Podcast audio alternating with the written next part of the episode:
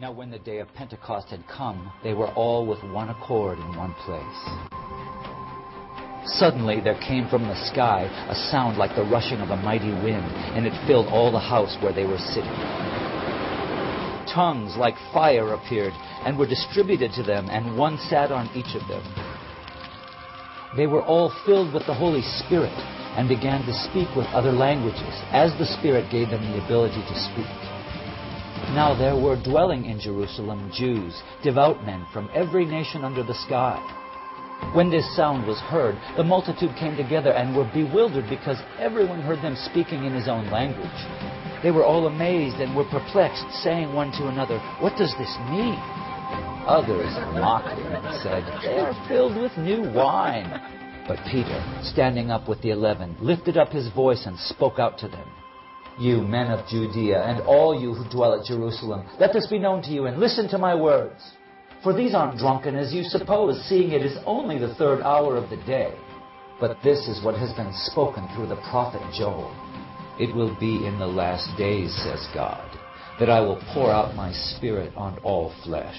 Your sons and your daughters will prophesy. Your young men will see visions. Your old men will dream dreams. Yes, and on my servants and on my handmaidens in those days I will pour out my spirit, and they will prophesy. I will show wonders in the sky above, and signs on the earth beneath blood, and fire, and billows of smoke. The sun will be turned into darkness, and the moon into blood, before the great and glorious day of the Lord comes. And everyone who calls on the name of the Lord will be saved.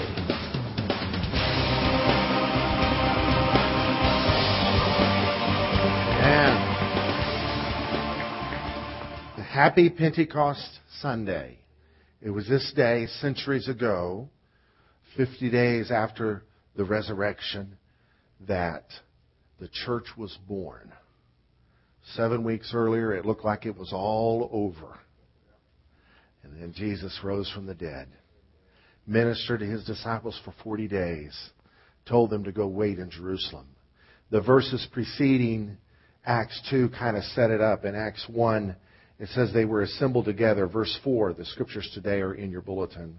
Acts chapter 1, verse 4 says, Being assembled together with them, Jesus commanded them not to depart from Jerusalem, but to wait for the promise of the Father, which he said, You have heard from me, for John truly baptized with water, but you shall be baptized with the Holy Spirit not many days from now. The first part of John and other parts of the Gospels, John the Baptist said, I baptize with water, but there's one coming after me, mightier than I, whose shoes I'm not even worthy to tie. And he will baptize with the Holy Spirit. Therefore, verse 6, when they had come together, they asked him, saying, Lord, will you at this time restore the kingdom to Israel?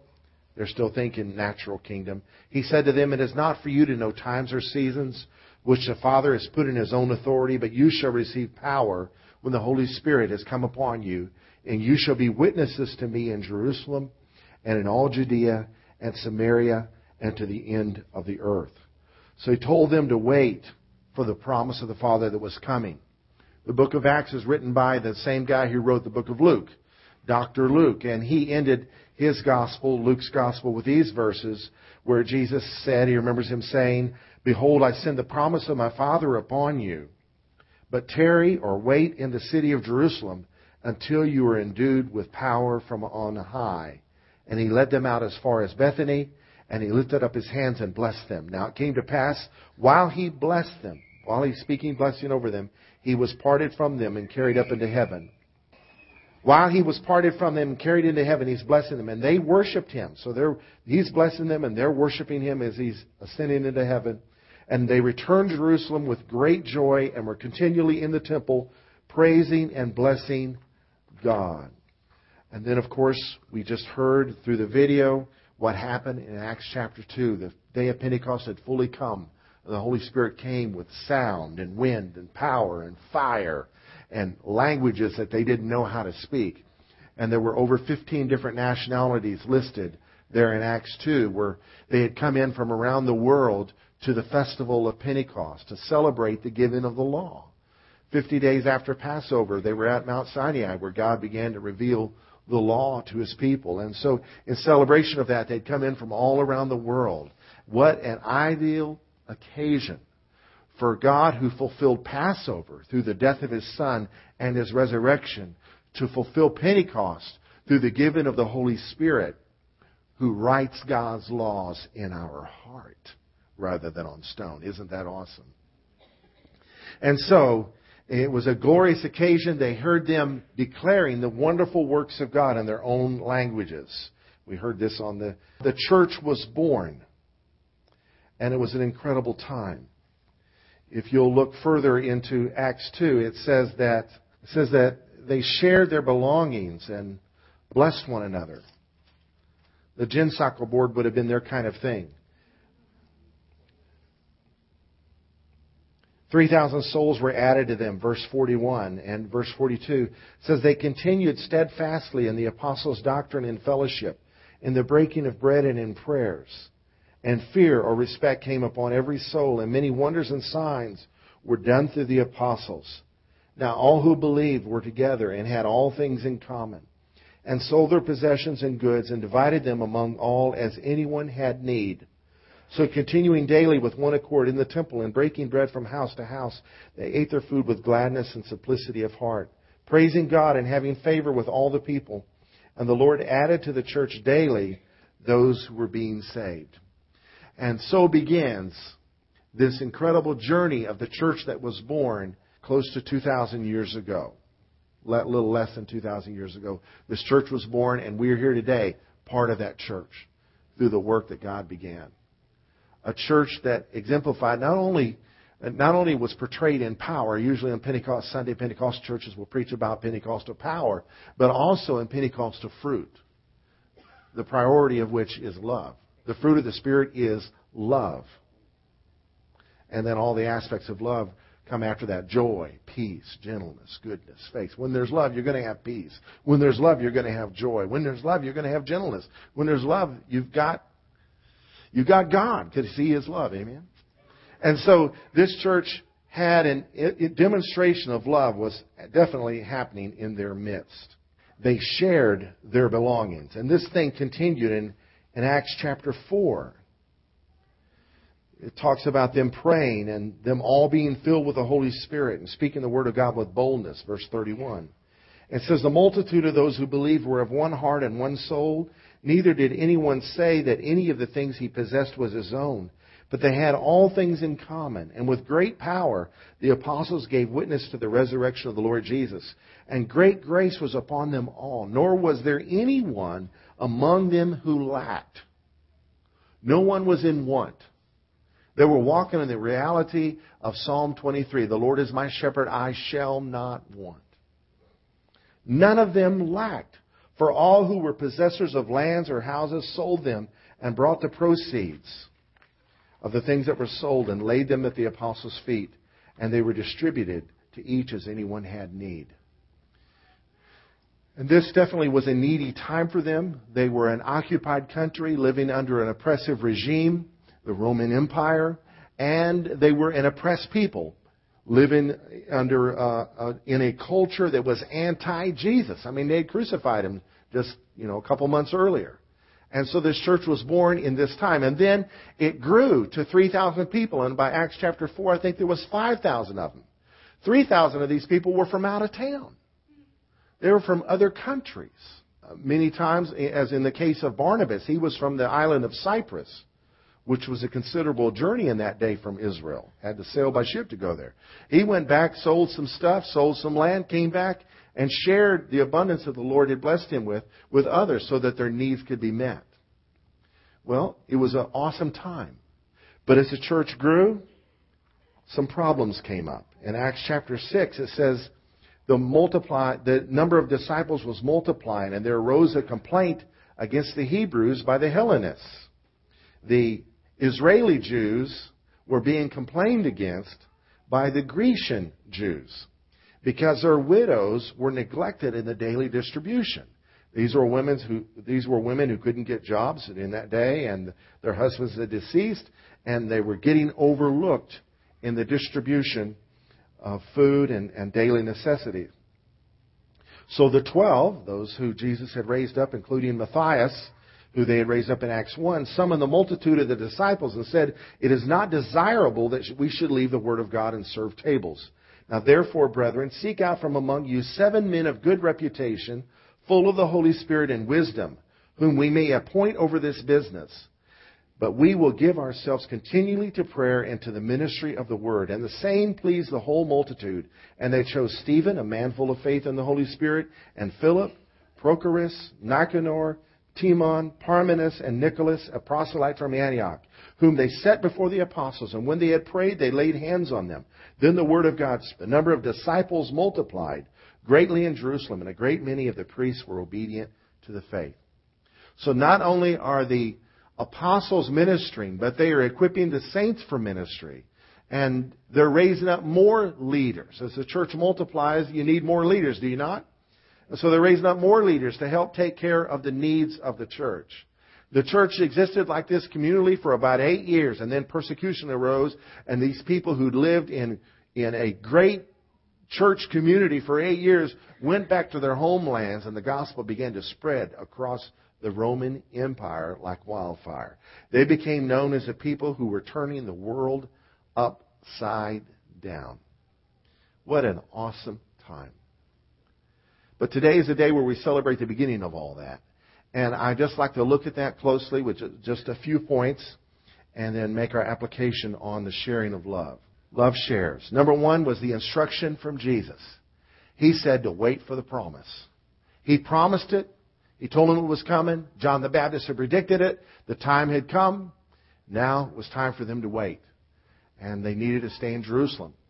The response of the disciples, they worship Jesus as he's leaving, and they go back to Jerusalem and are daily in the temple praising God, having a good time.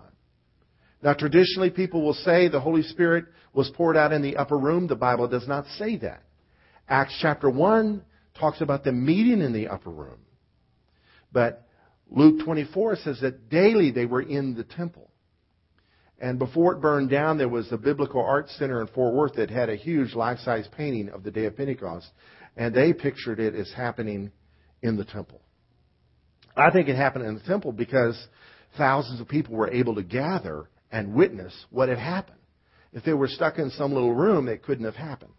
So I believe that daily they went to the temple to have church, to worship, and wait on this promise. Ten days later, the time came. And in an atmosphere of praise, they were all filled with the Holy Spirit. It's also popular to believe that Jesus showed himself alive to 500 people, and only 120 of them were faithful enough to believe to be there on the day of Pentecost. The Bible doesn't say there was only 120 of them in the upper in there in Acts chapter 2. Acts chapter 1 talks about 120, but it's right after he ascended. And it was 120 men, not counting the women and children. So I believe there was hundreds of people filled with the Holy Spirit, and then 3,000 got saved. It's a glorious time. Isn't it good when we just look at the Bible without the tradition and see the greatness of God? Amen. There was three signs of the Holy Spirit coming. The time had come. The day of Pentecost had fully come. The time had come. And since that day, it's always been the time the time has come and it is now here. You don't have to tarry and wait anymore. I grew up in old time Pentecostal churches where we had tarrying services. We waited on the Holy Spirit to come. Oh, maybe He'll come today. Well, He's here, saints. Jesus said He would come and He came. The disciples were in unity. This is so important. They were in one accord. God's blessing comes upon people in unity and people were going to hear about Jesus. If you want the Holy Spirit to be in power, it has everything to do with evangelism. Everything to do with evangelism. Everything to do with reaching the lost. That's what he's about. It's not just about blessing his children, but it's about reaching the lost. And to me, that's a sign of the Holy Spirit's activity, is are people coming to faith in Jesus. The four results of receiving the Holy Spirit is the church was born. We're in an expression of that today. There was the power to be witnesses. Peter, who had been afraid, stood up with boldness and never stopped preaching. the threat of death, jail, beatings, it didn't matter. He was empowered. There was a boldness to face opposition. They were willing to not be popular for the sake of popularity's sake or for the sake of, of employment. They were willing to stand for what was right. And there was the meeting of one another's needs. I really believe where the Holy Spirit is in operation, there is no lack. Needs are met. We could all be talking in other tongues like Chinamen today. But if somebody's having to walk home, we're missing something, right? Amen. Five practices of the first church is that this everything they did was happening every day. It was not just a Sunday morning thing. And it was public and private. Large gatherings and small gatherings. It was a big thing that the Lord had begun. And it was expressed in public places and in homes and in homes. It was both. Thirdly, the early church practiced prayer and fellowship. Both things were happening. Preaching and teaching. And giving and distributing resources. It was a church that met needs, spiritually and physically. It was a diverse church made up of people of all ages. The promises to you and to your children and to all who are far off people of all cultures, people of all ethnicities. By Acts chapter 8, the moving of the Holy Spirit, the birthing of the church began to happen in people that were only part Jewish. By Acts chapter 10, eight chapters later, it began to reach people who were non-Jewish. In Acts chapter 8, a black man got saved. So as a diverse church began to be empowered. And I believe an expression of his church is diversity. Amen? It's a church that meets needs. There was none of them who lacked. It's a church that sowed their seeds. They distributed to each one as anyone had need. Do you have a need today? The Lord cares about physical things. He really does when Yvette and I were young, we were, our kids were small, you know, we had, I had my pride and sometimes I remember one occasion somebody wanted to give my child something really nice and I turned it away. You know, if I can't provide it for him, he can't have it, that kind of thing. And then the Lord humbled me. We were in a church meeting where people were standing and saying, I have this to give away. And somebody else is standing, I have that to give away. And somebody else is standing, I have that to give away. And we had a friend with us who stood up, and I thought, she's not from here. She, you know, she's not from here. What's she going to say? She says, I've been staying with my friends who go to church here, and their mattress has springs sticking out of it. I could have melted. If I could have become invisible, I would have. We went home that night with a waterbed promised to us. Yeah. waterbed. We're poor, but we're proud. Well, pride may be why you're poor. Just open yourself up to receive. Amen. Open yourself up to receive. If you have a need, write it down. This is my need. It may not it may not get met through this way, but I tell you what, opening yourself up could open yourself up to God's ways. Humble yourself and you'll be exalted. Exalt yourself and you'll be humbled. And seeds. Do you really want to die leaving behind a house full of stuff for your children to have to sort through? Really? That's not, that's not really being kind to them. So, some things we have that we are going to give to others. Amen. If, if He blesses us with blessings that we don't have room enough to contain it, what are we supposed to do with that extra stuff? There's tremendous blessing waiting on the sowing of our seeds. Watch this.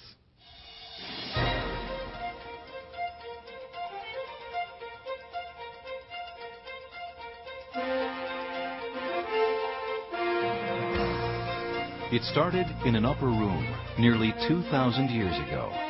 The promise of the Father, distributed on 120 first century believers. No one present could have possibly anticipated the far reaching impact that group would make. They would soon be called those who have turned the world upside down. Through the centuries, tyrants have fought it, empires have opposed it, and society has denied it. Still, the unshakable words of the prophet Joel stand. In the last days, he is pouring out his Spirit upon all flesh.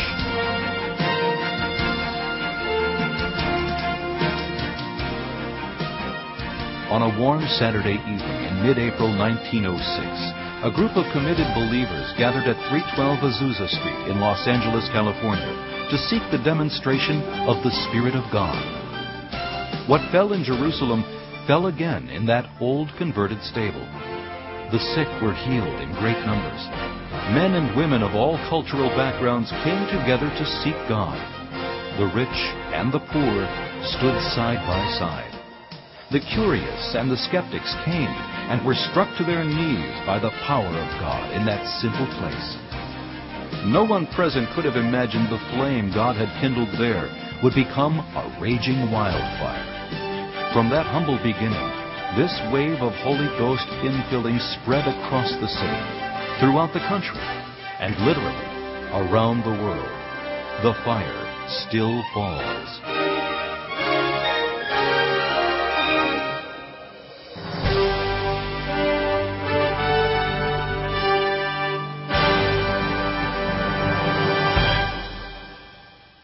In conclusion, we're in a season of preaching on love, and I have to say that love can be felt, but it is more than a feeling. It is a commitment that can be felt. It is an undying commitment for life.